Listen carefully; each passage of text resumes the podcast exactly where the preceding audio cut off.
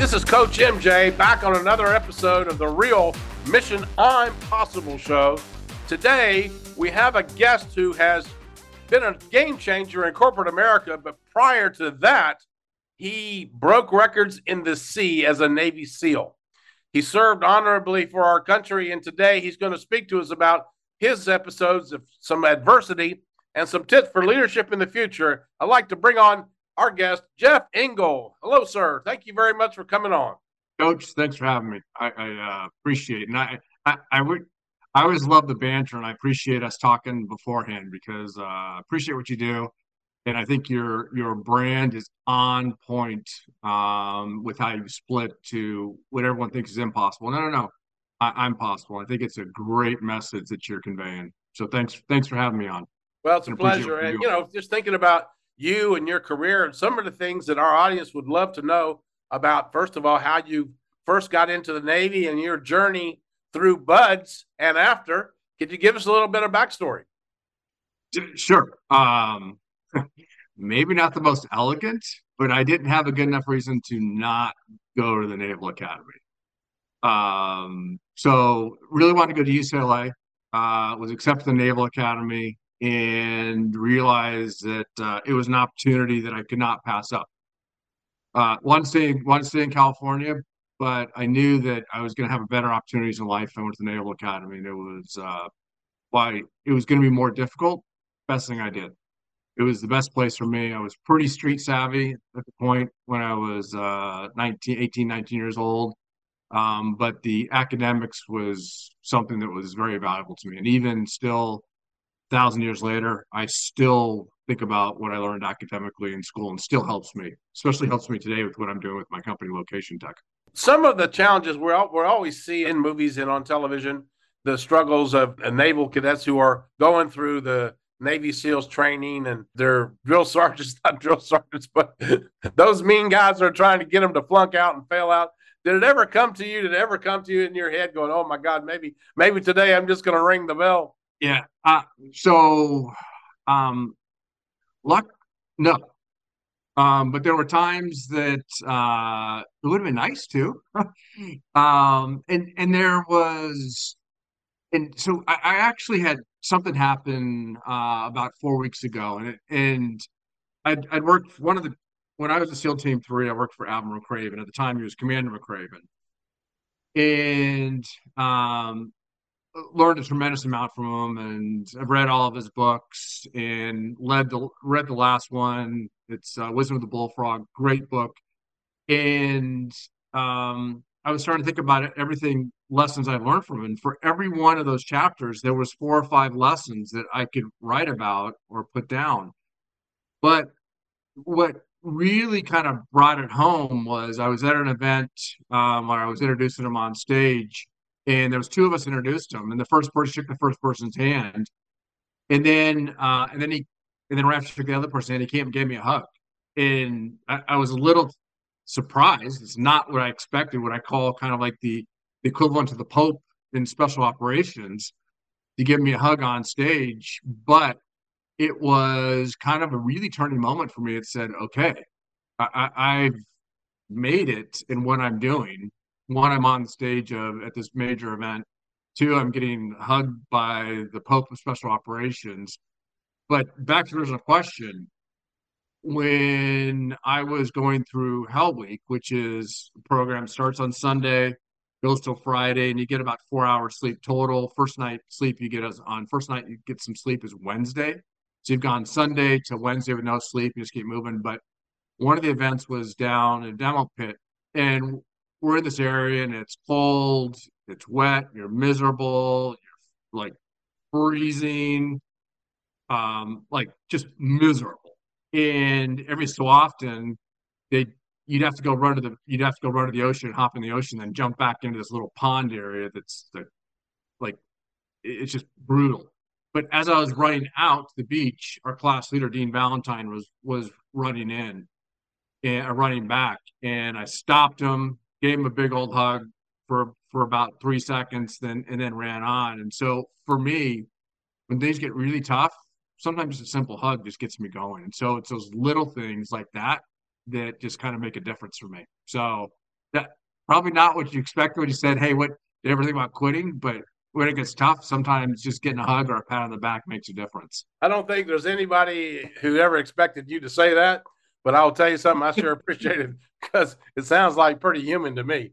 And we we've kind of you know elevated the Navy SEALs as to some superhumans and superheroes. And by the way, um, the things that you do and things that you had to do for our country that you can't talk about, we just can only honor you and and thank you for everything that you've done for sure. Uh, but oh.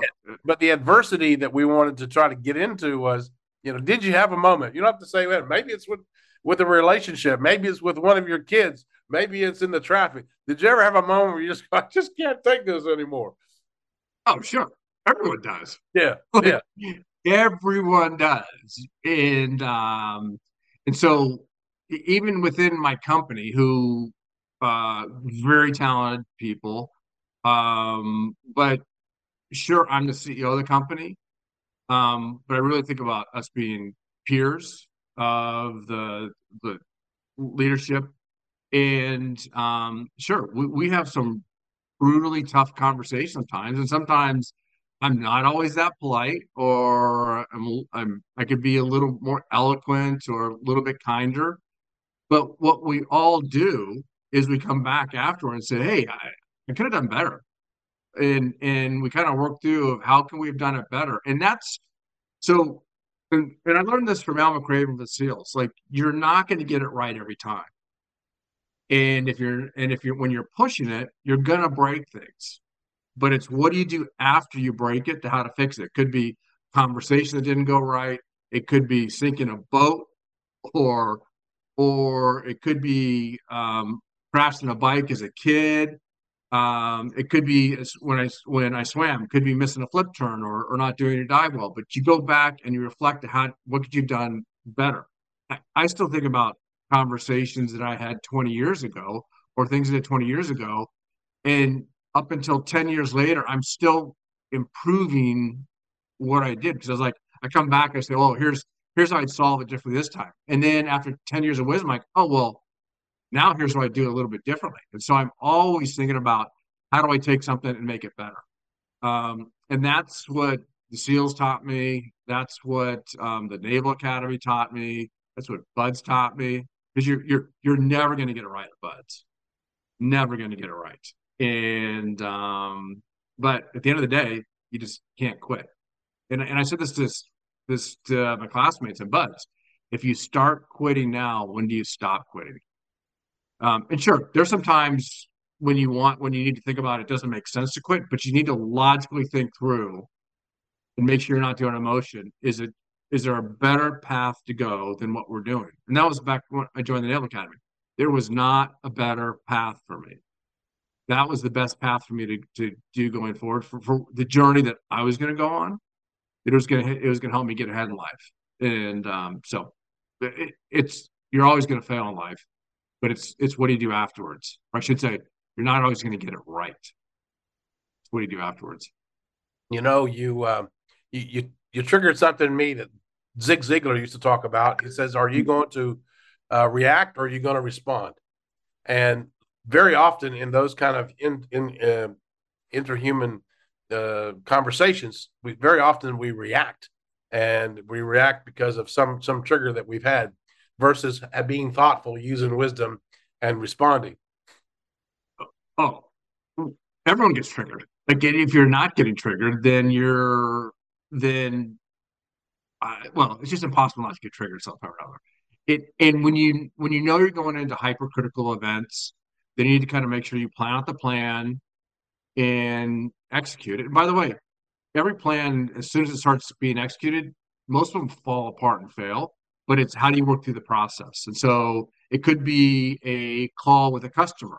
It could be an example of installing at a customer. And then, like we did an install the other day for a customer and uh, on Motorola radios, and and didn't quite go as well as we expected. We turned it on, and there was some chatter that happened on the system that we didn't expect, but we took a step back, and said, oh, "Okay, how do we solve this?" And then in ten minutes of kind of deliberately talking through the steps of step one, step two, step three, and then figuring out where where it didn't quite go right, and we we solved it. But it was it's put a plan in place, execute it. But there's going to be, but you can't be on all the time. And so, when those critical moments, do your prep, put a plan in place, and then execute it. And then when it falls apart, you have your contingencies. So, but other times you're a little more relaxed, you may not be quite as calm as you like to be, or or not as up as you want to be. You may just be down and just just monotone when you could be more up, and that's and so around your family, etc. So, let me ask you a question, uh, Jeff. When you were young, younger, I mean, like maybe in your teens, who could you think of back then, if you were at all? I don't know if I was, but who could you think of that might have been your leadership models? People either you'd seen on TV or maybe a movie actor, one of those people that might have been a, a role model, or, or or two or three of them. Um, I think my my coaches, my swim coaches were were good. Um, I mean, there was a my one of my first coaches was good at encouraging me. Um, it when I was seven or eight. Um, my my mom, in many ways, was very good. And uh, when I was hated school, uh, not one of my strong suits growing up. Um, and I was I started swimming as a kid, and uh, but really didn't want to swim. I just wanted to hang out at the pool, didn't want to swim. And I was like, Mom, I don't want to swim anymore. I don't want to be on the swim team. She goes, No problem. You don't. You have to do something. How about summer school? I was like, Ooh, that's more painful than swimming. I'm going to swim. So my mom was good at helping me give me alternatives. Good. I had to do something. But so it was what was going to be the least painful. And so kind of my mom was a good role model. My coaches were good.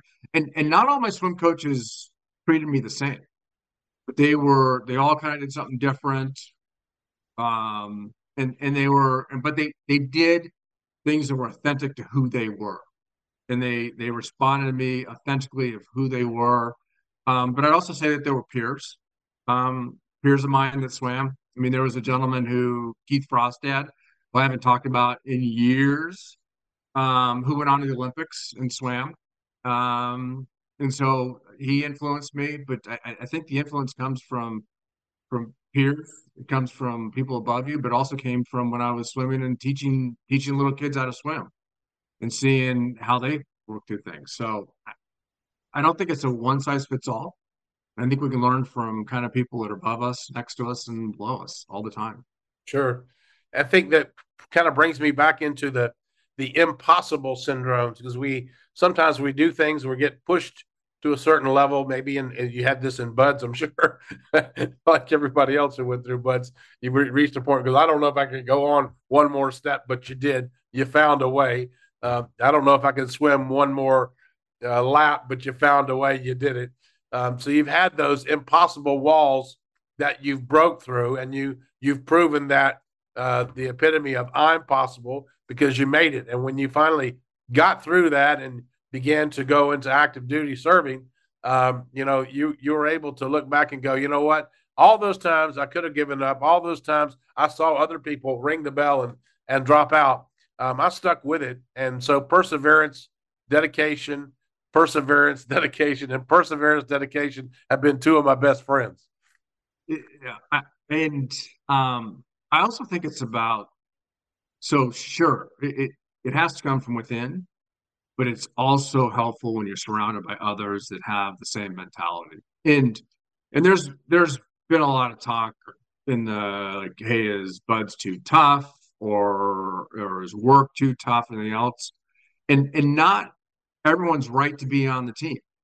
And and so in BUD/S at least 70% probably more likely more than that quit. Um so they're just they're they're choosing to go a different path. Nothing wrong with that. And some some are some of the 70 80% are medical reasons. Nothing wrong with that. It just means this path isn't right for them. And and I see the same thing in the like. There's a ton of things now, especially as I've done more and more in the business world, twenty plus years after the seals. Uh, it's the same thing, getting the right people because there's some people I've worked with that are very talented, but they're not right for what I'm doing at Location Tech today. And one of the things I this and one of the reasons I, I ended up with I ended up buying um, Location Tech or buying the technology, which is now Location Tech, for the simple fact that the technology at the time was just okay. But the reason why I bought it was because the talent that was that was part of the team. I knew that I would never be able to to work with this quality talent again. And so, like when I was in the SEALs, I worked with some really really qualified people. Like one uh one of the guys is up for the Medal of Honor right now. He has the Navy Cross, but it's being it's being looked at to be reviewed. I, another another gentleman was one of the shooters from the Captain Phillips uh, hostage rescue, where if you remember the movie was made about it, and there was a there's been a couple of Mike Day who was shot 27 times, um, who unfortunately uh, committed suicide, which is an issue in our community. Um, but all these were were were doing things that were just impossible, but because they systematically worked through it. So I, I um so yeah, that's that's uh it is something that you just touched on and adversity doesn't exactly go down with everybody's appetite. Some people are, are more resilient. I think the, the adage is if you try to be an oak tree in a hurricane, you'll find out that it's the willow trees that survived. Um, it, and you know, having that, you have to write that one down. Yeah, well, it's it's really, I mean, honestly, it's really true. The older we get, the wiser we we seem to to get, and and uh, that that's something that we're we're definitely back in those days. Though we thought, oh, let's be an oak tree. Uh, but yeah, and, and, and and and that's um. So there, there's some research about like really like hardcore, cutting edge um, new developments is done in people that are that are like in their 30s, 20s and 30s, but but people that are older are doing kind of these broader, moving the ball significantly. And I, I, I didn't quite finish the thought, but the reason why I bought Location Tech was because of the talent. Like I've never been on a talent where everyone is better than me. So I started talking about like uh, guys up for the Medal of Honor, sniper shot, shot, and all that stuff. But but what? Um, so in the SEALs, I, some were better than me, and some, and I was probably better than some but I've never been part of a group where everyone was better than me. And that's what the team at Location Tech is like for in their respective skill sets, they are better than me. Um, and so I knew I would never have that chance to do that again. And so um, some people on the team actually kind of get frustrated with me that I keep talking about that.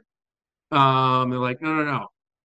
No one cares that we spent 25 plus years at Qualcomm and took stuff from R&D and put it all the way implementation. Sure, we did it with third the team as everyone else. No one cares about that. What they really care about is that what you're going to do a Navy SEAL. And and and and what I've realized, and I've talked been talking a couple things is is it's actually really all of us together. And so they do things that I can't do um mentally and I just can't do, but there's things that I'm able to do that they just that they're not able to do. And so what location tech does is we do indoor geolocation and we're and the tech team is good enough that our technology is now on Motorola radios. So Motorola radios use us for indoor location. So you push a button on their radio inside a building, and it'll give you the right floor and right room in the building. But so really good technology. But when we're working with police force or SWAT teams, then I'm able to easily take over the conversation and saying, I understand you, you understand what you're doing. So case in point, one of the one of the use cases for our solution is if you have a school shooting and you have someone barricaded in the building, you can have an assault force walk up and you hand them a tablet, computer tablet, and say, here's the layout, here's where one is. Like I understand can be in a Navy SEAL, I understand how assaulters work, how you assault a building, and how you take down a building, how you go find the bad guys. At the same time, how do you pull out the hostages? And so what we've so great sure we have great technology but what we have is we have this ability of really good technologists that are that are cutting edge and best of breed but then we have what i learned from al McRaven and others of how do you run a team and how do you run an assault force? And so we're able to talk to the the the responders in a meaningful way but we're able to, to do it in a technology advanced way. So it, it's been but it really goes back to I bought Location Tech and gave uh, and then we split up the company. So because of the raw talent, that was just so good. So it's so back to original point. It's not about the individual; it's about the people you're around. And so the thirty percent that are still part of the team are the ones that still want to be there. And when you find people like that, you hold on to them. And you hold on to them dearly, and and, and be grateful for it.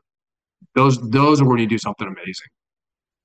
It's very telling. So many people in leadership positions, I wouldn't call them leaders, but leadership positions who think that they have to compete with their team. They want to they have to be the smartest guy in the room and they have to have all the ideas and they're controlling and they diminish their team and they don't really hold on to them at all. So that they lack the that leadership pixie dust that you've picked up uh, from all your experiences because how you talk about your team is very nurturing. And who would not want to sit down uh, at a dinner with you, knowing full well as if I'm a member on your team, I, I know already how much appreciated I am sitting at the table. And that's only going to foster my own productivity and give me more reasons to contribute to be appreciated even more and more. So it's a great centrifugal force of positivity that your leadership style obviously has settled onto. And I, I think it's admirable. Oh, thanks. I, I, I remember, um, and, and I, I know the guy won't remember this thing, but but we talked earlier about not always getting it right and kind of losing our cool or losing our temper or snapping like that. But I remember I was on a patrol once, and my point man, who like awesome, like really good, but he, he kind of did something that, and actually he was right. Let me be very clear. He was right. And he was in charge. He, he stopped us, rallied us up, and I was kind of like, hey, that's my job to say that. And and I was like, where the heck did that come from? Like, the point man needs to rally up, then we rally up. Like, you're not always in charge, dude. Talking to myself in my head.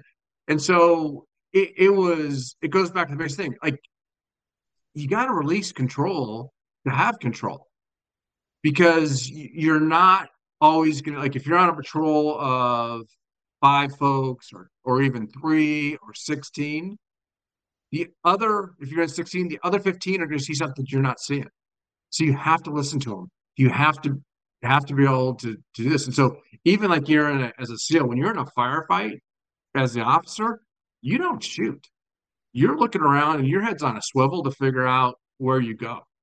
Where do you go next? You let everyone else move this. And so I had one of my radio men who always walked behind me. He was really good at hitting hitting things with the 40 mike mike with the grenade launcher. But at the same time, I knew he was locked into what he was doing. So if we got up to move, I knew I had to grab him or else he'd stay on the ground. And so there's people that do things really well. So you have to, when you know they they're not quite as good at something else, you have to grab and move them. But but I learned from Chris that hey, you can't control everything because sometimes they're going to see things you're not going to do.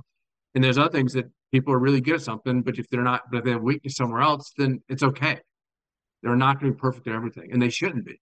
Because where where they not quite as good at something else, they're really good at something else. So you find those things and you help enhance them, and that's back to the thing. One of my coach swim coaches um, was, coach Coach Bone was very good at, at doing that. He helped bring out those kind of that that inner ability to just just kind of go where others hadn't gone. So, and you just kind of helped me believe in myself. Goes back to your point. I'm possible. We're talking to Jeff Engels, former Navy SEAL who went into corporate America and did a, a double up, took a $300 million unit and put it up to almost a billion before getting out and starting his own company. And today he and his team are thriving based on leadership tips that he took from others, his swim coaches, and then working as a, in SEAL Team SEAL Team Three uh, for uh, Admiral McRaven, so a Commander of McRaven at the time. Um, and he shared some of his tips with us today. Jeff, I want to thank you. Uh, and I'm going to ask you one last question as a parting shot uh, for our audience. Uh, could you give us a go to for something that you might think about yourself anytime you feel like you're up against the wall? Something that you use to kind of push yourself through? Is there anything that you could think of? Yeah. Um, do this pretty often. I do it actually on the weekends usually. Um, take a step back and think about where where am I trying to get to? And I always think about the end, the end goal, and then work backwards. Because if you don't keep looking at where the end goal is, you're going to start wandering off target. And by looking at the end goal, it helps you recalibrate. Am I still on track or have I deviated off? And so when when I get lost, overwhelmed, or anything else, taking a step back and looking about where do I need to go? What am I trying to achieve? And that's you kind of apply that everywhere else. I'm pretty heavily focused on my company right now, and so I do that. I spend Sundays, a couple hours on Sundays, just thinking about that for the company. Um, so that, that's probably the one parting thought I have. And, and Out, outstanding, outstanding. We appreciate you, sir. Thank you so much for your service and for joining us here today on the Real Mission Impossible Show. Thanks, Coach. Appreciate it.